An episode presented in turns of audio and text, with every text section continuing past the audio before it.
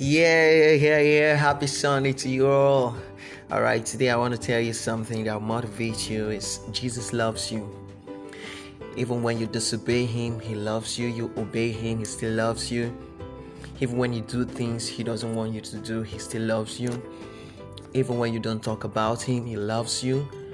And even when you talk about him, he still loves you. He doesn't care what you have done, whether you whether you steal, you commit a crime, you fight, you tell lies, you fornicate, you commit adultery, he still loves you. His love is unconditional. His love is endless. So I want to tell you all that he loves you.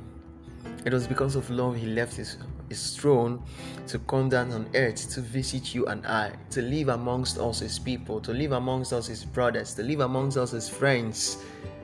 So we know what so he knows what we go through each passing day of our lives. He loves us, that's why he gave up his own life for you and I to be alive. Hope this makes sense to you.